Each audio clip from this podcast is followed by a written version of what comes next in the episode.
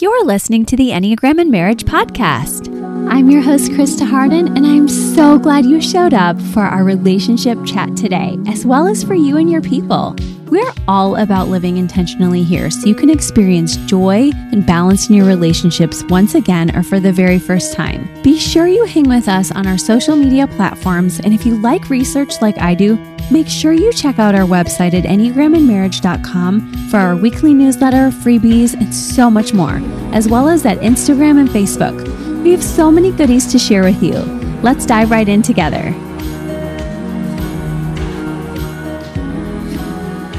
Hey guys, thank you so much for joining me for an episode on six. I am so glad that we get to talk about the six in marriage. They are so sixy, aren't they?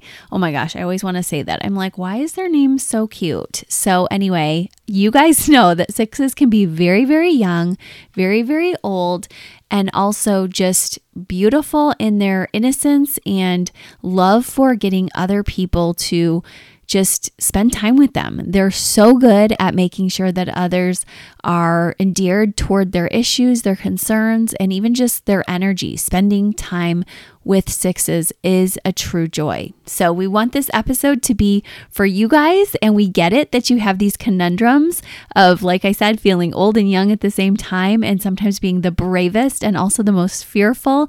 Of course, if you need much deeper dives, make sure you tune into our Type 6 episode uh, that goes into the deep dive earlier this season, or Vault, pull it out season one, we've got all kinds of six information for you too. Or you can visit enneagramandmarriage.com where we have deep dive guides on the six and six pairing guides with every type. So, other than that, I want to remind you guys of life with a six and what they want in marriage is mainly, like I said, they have a lot of energy to discharge with their spouse. So, the time you spend together is very important. Even if they have a different favorite love language, understand that time will also always be of essence to every type six out there. They really need to be loved with activity because they're such a group oriented person, even if it's a small group like just you and them. Um, but of course, what they also need sometimes is a bit of a redirect with the large amounts of copious anxiety in their head. So you also really show them love by coming into the undercurrent of making sure that you get them into their bodies and into their heart space. So I think the heart space is often a little easier for a six because they're like, oh my gosh, I'm angsting and I want to make sure you love me and let's spend time together. But they don't always come into the heart space of considering you and your stuff because they're so fearful and they're so concerned about their stories they're telling themselves about you and them and their marriage. Um, and sometimes they might actually miss the you. So to be able to say to your six, like, I can love you best if I also know that you know the real me that is something they want.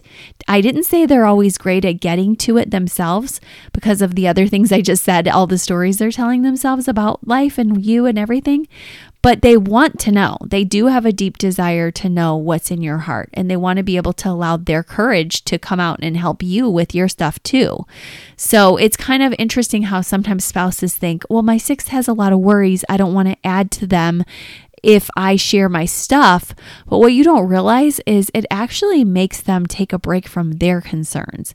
They don't want to have the same worry for your stuff. Now, they'll still have worries about the stories they're telling themselves, but your stuff itself is actually a bit of a relief for them because they're excellent at problem solving and strategizing, and they have a lot of wisdom and research. So it's nice that they can spread across to the five, six, and seven and have perhaps the most angles for finding research and info and mental wisdom of all the types. So make sure you open your heart to them. It is a very safe place to do so. Now, six, I want to tell you when they open their heart to you, you've got to honor the what the words I just said so that you don't go into a space of paranoia with it or more negative storytelling. You've got to be responsible and mature if you want to get more information because you know as we shape one another's behaviors, we are encouraged by positive reinforcement as humans. And even though your partner might not be in the safety triad like you, they need to feel safe with you. So that means when they do share something vulnerable, don't overly care. Show care, but don't get incessantly worried about them. Show adulting. Like, okay, God has a plan for our lives and let's let's treatment plan this baby. Let's figure this out together. But I'm not going to do it in a controlling way, a reactive way. I know how to take breaks in the conversation. I know to, I know how to say like, okay, let's we need a good 30 minutes to research something and then go revisit and watch a television show or go on a walk together. And then that leads me into the next point, which is your 6 is very loved by you when you take them and put them into their body work. So because they like to be together, it's fun to say, let's go do a workout class together or let's do a walk together versus kind of assigning your six, like, hey, you act young sometimes. I'm just going to assign you something to go do on your own. That's not as appealing to them. But if you can bring some fun into it and some intrigue and something maybe even where they get to enact their courage, like, ooh, they get to go on a hike with you or they get to take a fencing class with you, it's, it's a joy to be able to say, like, ooh, we took a survival class together, whatever we did, it was together and it got us into our bodies, it got us into activity and not in that nine space of just getting cozy and cuddling on the couch together. Because everyone who's with a six knows they do love their cozy cuddles, couch time. That is a good space for them, quite honestly, um, because it gives them some mental break because they're like, oh, I'm thinking about somebody else's life and story and I'm tuning into them so wholly that I'm having fun. But it's not the only space because they have to get into their body bodies physically and allow some of the natural positivity hormones to come out when they're doing their workouts. So that's huge for them. And I welcome you to just watching your six transition once they get that a lot of people also don't talk about this, but I really do feel sixes are one of the people with the most energy. And as you know, I've seen a lot of people over many personality types, and sixes traditionally have a lot of energy.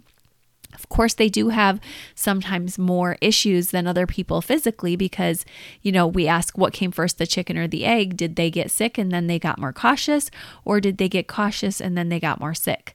And we don't know the answer to that. All we do know, however, is despite not always having the most health, Sixes rock star it with their energy. So make sure that you guys are harnessing that energy together and saying, like, what time of day is the six best? Can we get them working out? I recently had a six who needed two workouts a day because there was so much angst and energy. So allow your six some places to let that steam off. And they may still need a little nap in the day somewhere because there's a need for rest. But when they are taking that time in their body and when you're encouraging it but not forcing it, but just bringing fun to it, it really blesses them. And then the last thing I want to really, really hone in on is they are courageous people, but they also like to have a lot of fun and to be silly together. So it's nice to also say, hey, let's really give some time, like 30 minutes a day, for us to just allow you some time to vent, tell me about everything, verbally process, and then anything you've got beyond that 30 minutes, find a different place. You can ask them to go on a walk, to do their journaling, to take a ride in their car. Um, but anyway, if they have more to discharge of anxiety and thoughts, they can do that on their own. But then you two take a date night and just really, instead of just the TV time, go do something funny. Go to a comedy club or go to an amusement park where you guys can laugh and be silly, or go to a fun restaurant that has activities too, because of what I mentioned sixes having so many different ways to engage with the world. They're such strong thinkers, and there's, there's a lot that they can get very bored by. And then when you know you have that bored mind, it can go into worry. So give them something to be creative with. They're very creative. And I know they will feel like you are so loving when you see their creative hearts, when you honor their stories, when you redirect them, when you bring them into their bodies, and when you're just with them, when you have fun with them. But sixes, as we say this, honor them back. Be there with them and allow them to feel that you are a person they want to be with. As my pastor's recently been saying, who's a type six himself, am I the type of person somebody would want to be with? So ask yourself that. And I welcome you to that question. It's fantastic. All right, so let's do this, you guys. Have a great day. Love living intentionally with you. Thank you again for listening with us. It was so wonderful to have you. I love knowing we're doing this journey together, not perfectly, but with love, grace, and hopefully some fun too.